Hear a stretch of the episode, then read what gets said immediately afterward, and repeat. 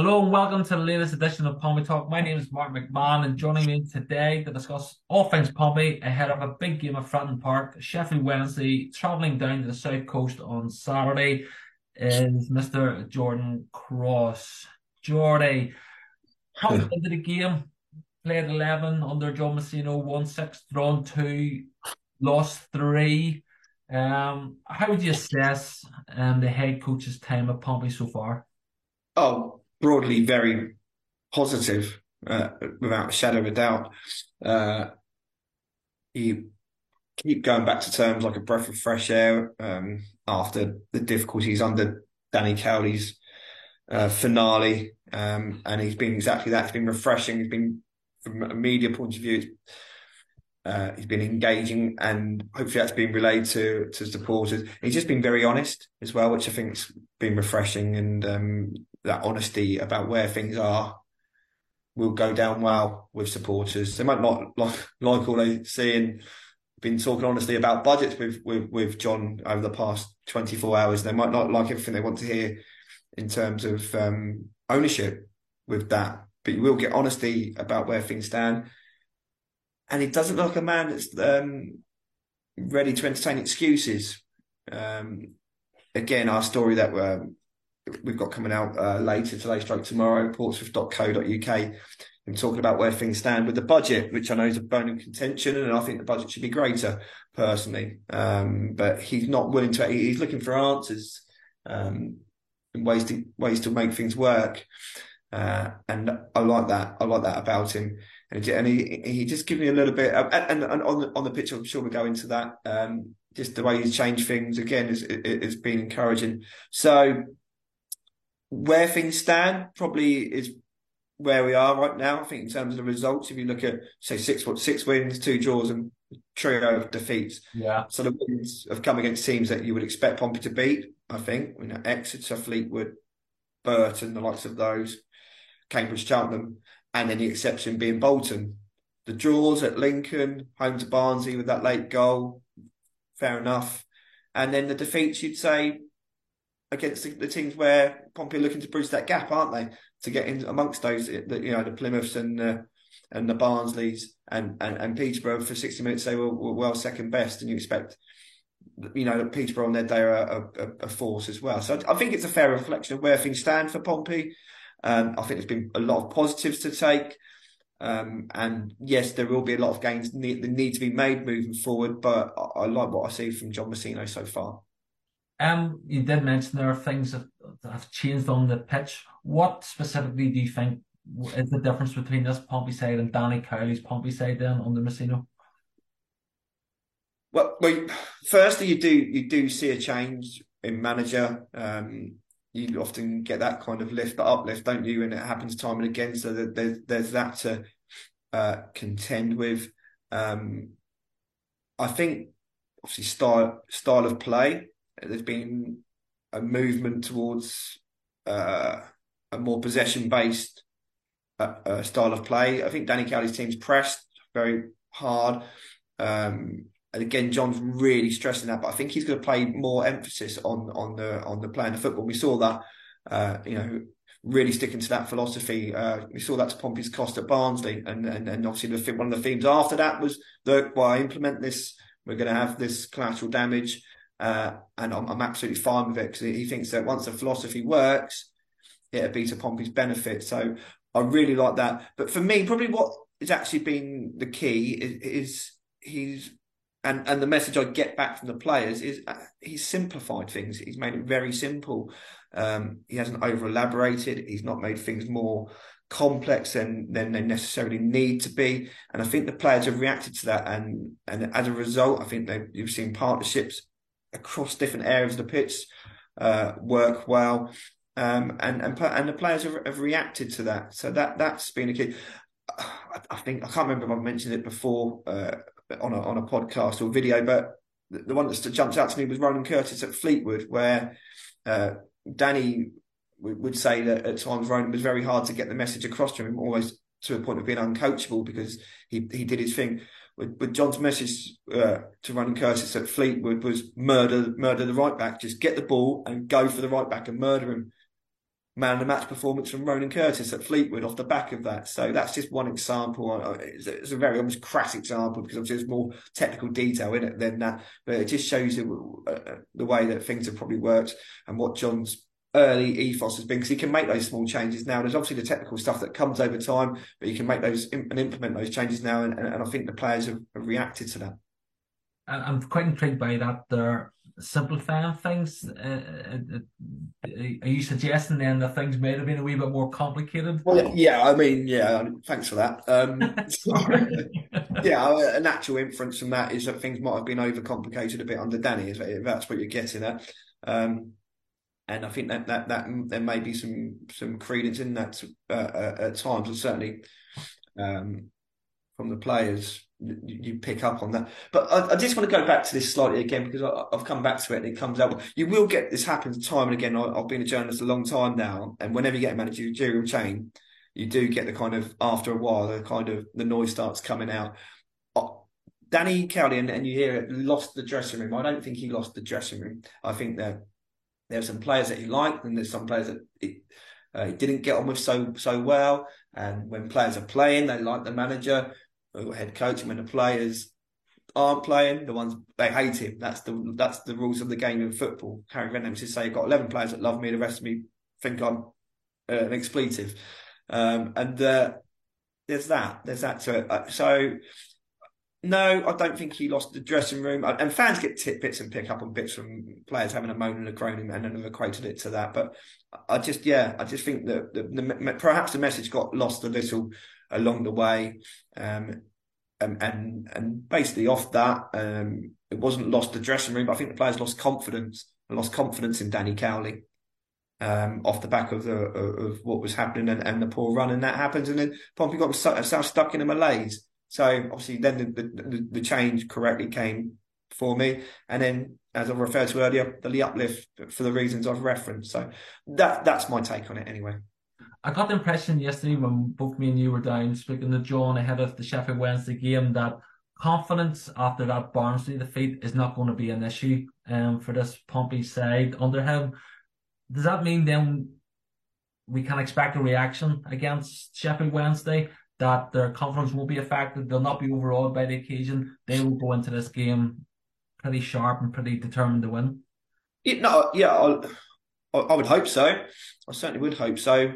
And for the poor elements, and there were a lot of them, and I mean, for half an hour uh, from from the, the first goal going in on Tuesday to half time, it was it was dreadful. Um, I'll go into that slightly in in a minute, perhaps. But what I saw in Pompey, I saw enough little glimpses of light in that performance to see how things had changed. There was a for 15 minutes in that game, Pompey came out. They, they shut up the Barnsley fans who I thought were, were, poor for a team that had been playing so well yeah. on such a good one particular. They were silent. They were quiet. Pompey fans were, were the usual self, but there was a there was a purpose and a confidence about Pompey's play, and it was really good to see them that that sort of come through and being epitomised on the pitch the way they got at them uh, at Barnsley, and uh, they did concede a chance or two. There was one early on, but then they, they went. It didn't seem to knock them, and they and they got about them uh, and played with quite a bit of swagger and verve going forward as well. And, I, and I, I picked up on that. From 17 to 20 minutes, the first goal, obviously, Joe Morrell's mistake. Sean Raggett, who we didn't pick on up on until we saw the replay, he was culpable as well. Yeah. Then the second goal, I don't. It was a cracking goal. I don't think as much that Pompey did wrong there. Conor Ogilvie got out to Phillips pretty um, got out to him pretty quickly and cracking finish still. But I, then, I don't think Matt Macey made it Dave a wee bit too soon. If I'm honest with you. oh wow, that's that's harsh. I mean, okay, I'll look back at that again, but it looked like a cracking goal for me. Um, I wouldn't be pointing fingers too much. You're a hard taskmaster on keepers. um, but the way Pompey then reacted wasn't good. They they they kind of wobbled and and I think John picked up on that after the game that they you know they didn't regroup well enough. Um, so it wasn't the two goals; it was the kind of reaction to the adversity that, that irked him. But then they got back in and didn't stay in the game long enough either after after after getting the goal back. But there's just enough about this team now, and and, and it just seems to be a bit of a, release for Pompey. It, feels like the shackles are off a bit more, and I like that, and I, and I like, and I've seen enough signs to to be encouraged by that. Now it's always going to be perfect. and actually leads into a theme that I've been talking to one or two people about on social media. So Sheffield Wednesday come to town. Do we continue with the same vein that Pompey did at Barnsley against you know a Sheffield Wednesday team who are more powerful than Barnsley in terms of personnel, or do you do you change to stop them, or do you have to strengthen your convictions at home at Fratton Park say, okay, well, John would say I'm, I'm, I'm and he definitely has picked up on this. He loves what he can bottle at Fratton Park. He's unbeaten there as a, as, as a Pompey head coach, and then take it to them. I mean, people have mentioned that we've got uh, two, five, six, five foot six midfielders in Lowery and Morrell. Oh, so should we take out Louis Thompson for, and from Morrell, stiffen it up because you've got to deal with Bannan in there as well? Well, for me, Sheffield Wednesday aren't in midfield. Aren't exactly land of the Giants either. I mean, you've got Barry Bannan who you, who you need to stop uh, and you've got George Byers and then folks who would probably sit a bit deeper, but he's not massive either. They are probably land of the Giants at the back. I will yeah. add to that. They've got some real height in their in their back trio. Uh, so it's yeah, it's about okay. Well, let's look at the threats, and you have to look at those and the Barry Bannans and the Michael Smiths and the Lee Gregorys. But then you have to, and, and John said this, came, came, back to this yesterday. Then you need to go and implement what he thinks he can enforce in the game and look at the strengths that Pompey have. And yeah, again, I like that. I may be regretting saying that at 4:45 tomorrow if it goes gung ho. And uh, but yeah, I think there's there's a threat that Pompey can can really sort of bring to other teams at this level as well. Yeah, um, Pompey's record against the so-called big hitters this season, um, Derby, Ipswich, Plymouth, um, apart from Bolton, they beat them. They've they've drawn those games, which gives fans a wee bit of hope that we can compete with these ones. Um, but then the away form sadly lacks that there. Would yeah. Pompey be would Pompey be happy with a draw tomorrow? Would Joe Mousinho be happy with a draw tomorrow? Or are we at a stage now where no, we need to be going for this here, and we are Pompey at the end of the day. We don't we don't settle for second best at Fratton Park. No, I mean as I say, I mean that kind of that end of that kind of reference what, what the attitude of John that I, I picked up on and and liked, but and it has been a, a bone of contention over a long period now that Pompey don't beat the generally haven't beaten the bigger, bigger sides. And that's a big part of not being able to bridge the gap. But uh, I don't see Pompey making the playoffs this season, so I don't see a win being critical and needing to do that. I think we need to do that moving forward. I, I, need reasons for encouragement. So against a team that are 21 games unbeaten in Sheffield Wednesday, okay, you, you want you want Pompey to win at home, but I don't see the draw as being the worst. I don't see it. It's it's not really critical. I just want to see reasons to be encouraged now, really, over these final twelve games. And I've been saying it for a while, and I, and, and as a reference, there are factors that I do see that are encouraging for me. So that that's that's the you know performance and giving uh, the Bolton sort of display that really boosted everyone, and, and a few more of those over over the remainder of the season. That's really what I'm looking for, for from John Mousinho's side. Um, as I say, we were both down, spoke to John yesterday, um, and we both asked the question specifically around how Pompey can bridge the gap. They're 10th place going into this game. They're not going to get to the playoffs. Do you think that gap is too big to reverse immediately? It's going to take a while. How long is that their gap going to take to to, to close? Um, well, hopefully by the start of next season, it's it's, it's, it's that's what I'd, I'd, be demanding. Pompey need to be a top sixteen. It's the same thing I said at the start of this season, um, and that's the challenge challenge for them to to be there. Um, and that is the debate about budgets. Where where's Pompey's budget? It's not mid-table, as a lot of people like to say. Maybe somewhere between tenth and sixth, maybe eighth, around that that that sort of mark. Because and this is what you know even with the benchmarking reports you have now there's an obvious trio at, uh, at the moment who are way way ahead of everyone else in terms of financial resources in Sheffield Wednesday Ipswich and Derby then you've got a kind of flurry of sides in and around the same amount haven't you like the Boltons the Cheltenham Athletics the Oxford the Pompeys teams like that Peterborough Peterborough obviously quite strong but bearing in mind some a couple of those names I just mentioned they're they're back behind Pompey at the moment. So John is right to say that the, the, the budget's not the the be all and end all. I would like the I would like a more competitive budget for Pompey, and the, the indications I receive are that it will grow, but it's not going to go remotely close to bridging the gap to the 12, 10, 12 millions you hear some of these teams are are on at the moment. Um, so hopefully, what I would like to see this season is those teams out and gone I would like to see Ipswich go up. I'd like to see Sheffield Wednesday go up, and I'd like to see Derby go up. I want Plymouth to blow up, who've got a smaller budget than Pompey, and they're to find a model for Pompey. And then you like the teams to come down to be in a bit of a pickle, which a couple of them are down there, like the Wigans potentially, maybe others feel a little.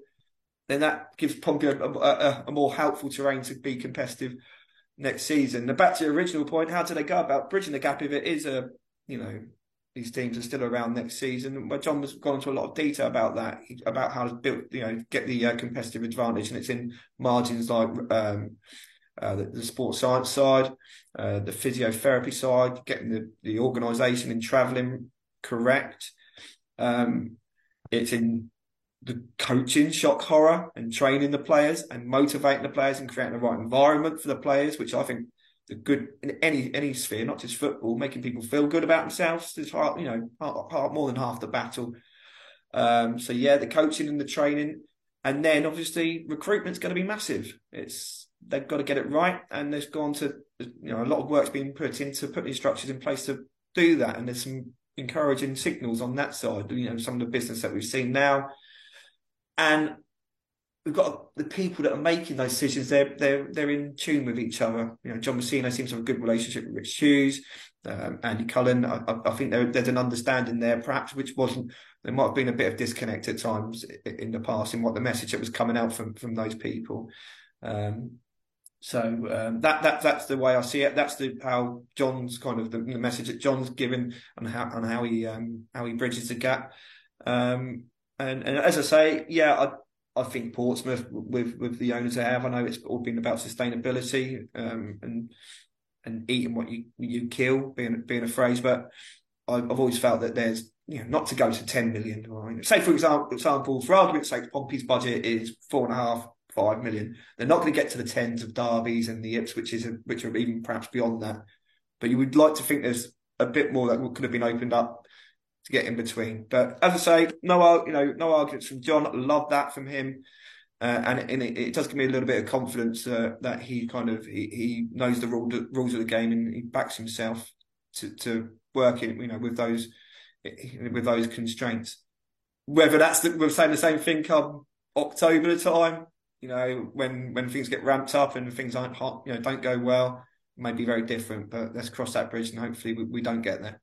Okay, and then just finally, with the season um, nearing its its latter stages, a lot of attention is going to be on on the out of contact players, what can we do in the summer. Um, how do you feel those conversations are going to go? Um, yeah, I mean, obviously, there's a number out of contract. I think there's a, a number that John's now starting to say that you know he's making noises. We've got Owen Dale's him talking about Owen Dale saying he would like him around for the longer term. Getting very honest about the situation. I think he, he knows that he's got a year's contract and a lot could change for him. Uh, you know, in the summer, depending on where Blackpool are and whether he's of use to them moving forward. But that just that just been an example. We're, we're picking up on players like that now.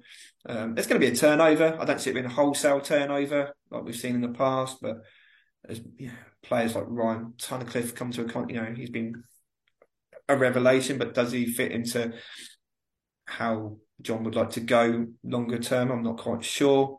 Um, so yeah, there's there's going to be an evolution, um, and yeah, it's going to be there's a, there's a good base there. Matt Macey's another one. I think he's got potentially got a Pompey future. I think they're really keen on on, on him.